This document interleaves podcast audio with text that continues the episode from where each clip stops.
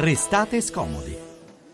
Contrastare il crimine alimentare e rafforzare la sicurezza alimentare sono temi che ci stanno molto a cuore, soprattutto in un'Expo che all'alimentazione e ai cibi è dedicato nella sua totalità. 2 giorni di convegni, ma che non sono solo proprio convegni, sono anche lezioni, sono anche istruzioni, sono anche consigli dati da chi si occupa di questo come missione oltre che come professione. Io saluto e ringrazio il capitano Sergio Tirrò dei Carabinieri dei NAS, i nuclei antisofisticazione. Capitano, giusto? Perfetto, buonasera. Francesco si era sbagliato, prima aveva scritto i RIS, ma non c'entrava. Quanto troppi telefilm. Beh, sono dei nostri bravissimi colleghi, comunque della stessa famiglia.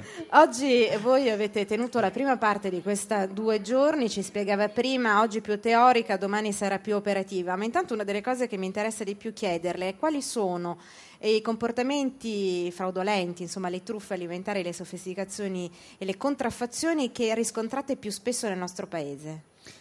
Guardi, il panorama è molto vasto, si va dalle più comuni contraffazioni, ossia riproduzioni di un alimento esistente, fino ad arrivare a quelle più subdole, cioè le sofisticazioni, quindi la sottrazione o la sostituzione di uno degli elementi di un alimento di minor pregio, in modo tale da avere il prodotto finito simile a quello originario, ma assolutamente diverso nella qualità e spesso anche pericoloso per la salute pubblica. Qual è il primo elemento che fa scattare le vostre indagini e i vostri controlli? Ci sono degli indicatori di rischio che possono essere l'aumento della domanda di un tipo di prodotto alimentare in un particolare periodo dell'anno. Può essere anche una riduzione nella produzione di un particolare prodotto e quindi favorisce l'immissione clandestina. Basti pensare alla recente campagna olearia che purtroppo è stata funestata dalla Xylella, esatto. Quindi ha registrato una forte riduzione, ma la domanda di olio italiano è sempre alta, per cui le organizzazioni criminali tendono a immettere nel mercato olio di provenienza straniera rietichettandolo come quindi olio italiano. Quindi voi fate anche prevenzione in base a queste notizie? Noi facciamo delle analisi di rischio, quindi abbiamo un reparto analisi che analizza tutti i trend criminali e allo stesso tempo facciamo un'attività sia di prevenzione e poi di repressione. Ci può fare qualche esempio concreto delle ultime truffe che avete scoperto? Ah, guardi, abbiamo l'imbarazzo della scelta purtroppo, perché si va dai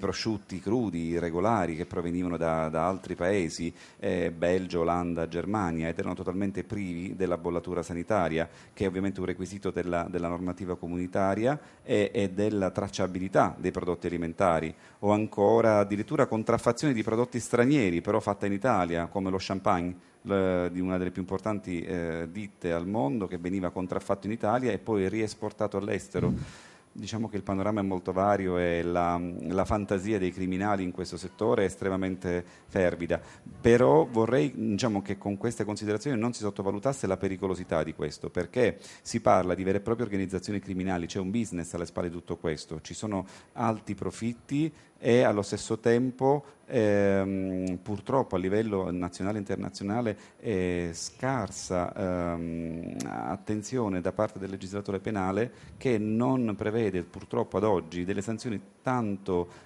significative da far desistere i criminali. Mi interrompo un attimo. Solo un secondo, quindi voi rischiate di prenderli e poi magari invece vengono messi subito fuori? No, subito fuori no, però allo stesso tempo è difficoltoso poter ottenere delle autorizzazioni da parte della magistratura. Prego, allora, mi interrompo un attimo perché c'è il tema delle frodi, c'è il tema delle risorse che sono esauribili. C'è con noi il professor Andrea Segre, Dipartimento Scienze e Tecnologie Agroalimentari di Bologna. Professore, buon pomeriggio. Buon pomeriggio a voi. Allora, tiro fuori questa scatola che Elena Zabeo prima ha preso al padiglione della Svizzera, perché noi, professor Segre, ci siamo sentiti qualche tempo fa, abbiamo parlato di queste mele essiccate. Abbiamo parlato, questo è un bicchiere per acqua alpina, immagino, sale e caffè. Abbiamo detto, la Svizzera ha messo a disposizione dei visitatori tutto questo, ha detto guardate, se non state attenti le risorse si esauriscono. Dopo un mesetto le risorse si stavano esaurendo e abbiamo discusso di questo, ora ci dicono sempre dal padiglione della Svizzera il trend si è invertito. Un altro mondo è possibile, professor Segre? Evidentemente sì, ma cosa? Quindi i visitatori stanno portando loro... Questo io non questo chiedere troppo. Questo ora... Poi non farebbe onore alle mele svizzere, per quanto essiccate. Ah, giusto, ecco, giusto. Vuol dire la potenza della comunicazione. Abbiamo detto che bisogna essere responsabili e sostenibili e pensare anche agli altri, visto che siamo in tanti che dobbiamo mangiare. Le risorse, come sappiamo, sono finite, il suolo, l'acqua, l'energia. E quindi forse anche questo è uno dei messaggi che viene da Expo, che la comunicazione, la buona informazione è importante. Prima parlavamo con gli amici di Messina, hanno messo in piedi il birrificio, rilevato il birrificio della birra Messina, e il messaggio, anche il contenuto era questo: guardate, un altro modo di fare economia è possibile. Qua intorno, con tutti questi padiglioni, con questa festa dell'economia, diciamo, è questo Expo. Lei pensa che sia possibile un altro modo di fare economia, professor Segre? Io penso di sì, intanto ripartendo, diciamo, dalla terra, dall'agricoltura. Io, legandomi anche al discorso di prima sulla sicurezza alimentare, venendo da un dipartimento di scienze e tecnologie agroalimentari dove si fa ricerca, se tutto quel male, questa fantasia, questa ricerca anche, diciamo, di usare male il prodotto alimentare dal punto di vista della produzione, della trasformazione e poi del consumo fosse usato per il bene, questo sarebbe un paese di una ricchezza pazzesca. Quindi credo che il lavoro che dobbiamo fare tutti assieme è riportare e ridare valore al cibo, un valore positivo, e se Expo ci porta a questo sarà un grande successo. Credo sì, di sì, anche grazie ai carabinieri dei NAS. C'è un'ultima cosa che vorrei chiederle, capitano Tirrò. C'è insomma, qualche consiglio che può dare a noi semplici consumatori per magari farci venire il sospetto che quello che stiamo masticando è sofisticato, a qualche cosa, insomma, di strano?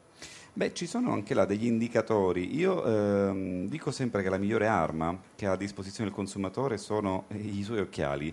Quando va al supermercato deve innanzitutto spendere un po' di tempo in più, purtroppo andiamo sempre tutti molto di fretta, però un po' di tempo in più per leggere attentamente l'etichetta. L'etichetta è la carta d'identità dell'alimento. È entrata in vigore recentemente una normativa comunitaria che prevede ulteriori indicazioni obbligatorie. Quindi già un alimento che presenta delle indicazioni complicate o non chiare o addirittura risibili, deve essere subito un'indicazione che quell'alimento è stato prodotto non rispettando le regole. Oppure degli alimenti che presentano per i preconfezionati delle bombature o delle forature nella parte dell'alimento, o addirittura un alimento che ha un'etichettatura scolorita, potrebbe essere un sintomo di un'esposizione al sole. Per quanto riguarda i surgelati, la presenza massiccia di brina congelata può essere un sintomo di un'interruzione della catena del freddo. Capitano, ma qui all'Expo è tutto in regola o c'è qualcosa che ci sarebbe da migliorare? Non ho avuto modo di controllare, do per scontato quello. Però arrivano dai padiglioni magari cibi che noi non possiamo commerciare, legge, noi. Sì. Ad esempio nel padiglione del Giappone c'è il famoso pesce palla, che ovviamente per motivi igienico-sanitari è vietato all'interno dell'Unione Europea, però allo stesso tempo è stata fatta una deroga speciale per questa manifestazione, perché comunque è un prodotto tipico del Giappone. Professor Segre, il tema di Expo è nutrire il pianeta. Lei, girando per i padiglioni, ha la sensazione che sia in cima ai pensieri di quelli che sono venuti qua a Milano? Ma io chi viene qui a... Tanto deve camminare molto, un bel esercizio fisico, fa venire appetito, si mangia. Ho visto che ci sono anche delle sdraio, diciamo, dove uno può fare la pennichella dopo, però anche questo però ti vedono tutti perché è in mezzo al documano, quindi non... Certo, ecco, bisogna avere un po' di curiosità, andare dentro i padiglioni e partecipare alle conferenze, ai seminari, c'è tantissimo, e in effetti questo fa poi anche cultura alimentare. Lei ha frequentato i ristoranti nazionali? Sì. Ho incominciato, ma insomma la visita sarà lunga, ho tante occasioni per venire, me ne faccio un pezzo alla volta. Se vuole provare il pesce palla, ci diceva il capitano, può... Ma anche no. In via del tutto eccezionale. Che colore è il pesce palla? Lo sappiamo? No, ma abbiamo così tanto pesce azzurro meraviglioso italiano. Io sono assolutamente un nazionalista. D'accordissimo. No, professor Segre, se l'hai fatta la foto con l'albero della vita? Un selfie? Ancora no, però ma adesso lei un sacco di cose ancora non le ha fatte. No, ma ho tempo fino al 31 ottobre, caspita. Noi nel frattempo abbiamo parlato di vini e vitigni da tutte le parti dell'Italia, anche dei passati molto lontani. Anche oggi c'era il vino, il vitigno di Polifemo. Prima ho parlato di quello di Leonardo, e insomma, quindi ce n'è tanto e ce n'è per tutti. Birra e vino Vabbè, lasciamo perdere. Niente, mi sa che tra poco si accenderà l'albero della vita e qua rimbomberà tutto. Sì, quindi ci dobbiamo salutare. Lo sa, sì, che ogni ora... Sì, lo so. Lo so anche lei. Prima parte la sgommata perché c'è uno sponsor di pneumatici e qua comincia a tremare tutto, quindi dobbiamo assolutamente salutare. Cominciamo a salutare tutti quelli che hanno collaborato alla nostra trasmissione. Restate scomodi, a cura di Onofrio Dispensa e Mario Vitanza. Noi siamo Francesco Graziani e Noemi Giunta, redazione Carla Manzocchi. Si sente il programma Arianna Biagi, Edoardo Rossi e Elena Zabeo. E per la parte tecnica Giacomo Tronci da Roma, Fabio Lelli e Lino Natalino qui a Milano. E la regia è di Alex Messina. Questa puntata si può riascoltare in podcast come tutte le altre, si può anche scaricare in formato mp3 dal nostro sito restatescomodi.rai.it. ma poi salutiamo, oltre al professor Andrea Segre del Dipartimento di Scienze Tecnologiche dell'Università e Agroalimentari dell'Università di Bologna, anche il capitano Sergio Tirrò dei Carabinieri dei NAS. Domani ci sarà la seconda parte di questo convegno internazionale contro le sofisticazioni alimentari. Tutti a farci un selfie all'albero della vita, vai. A domani. Ora c'è il GR, poi c'è Italia sotto inchiesta. No, poi il Tour de France, Emanuele Dotto. Ah, c'è il Tour de France. Ciao Emanuele, che bello. Quando dici Noemi, come l'ho sentito dire tante volte a Milano. Ora ciao, non Emanuele. Sono più abituata. Ciao, buon lavoro a tutti, a domani.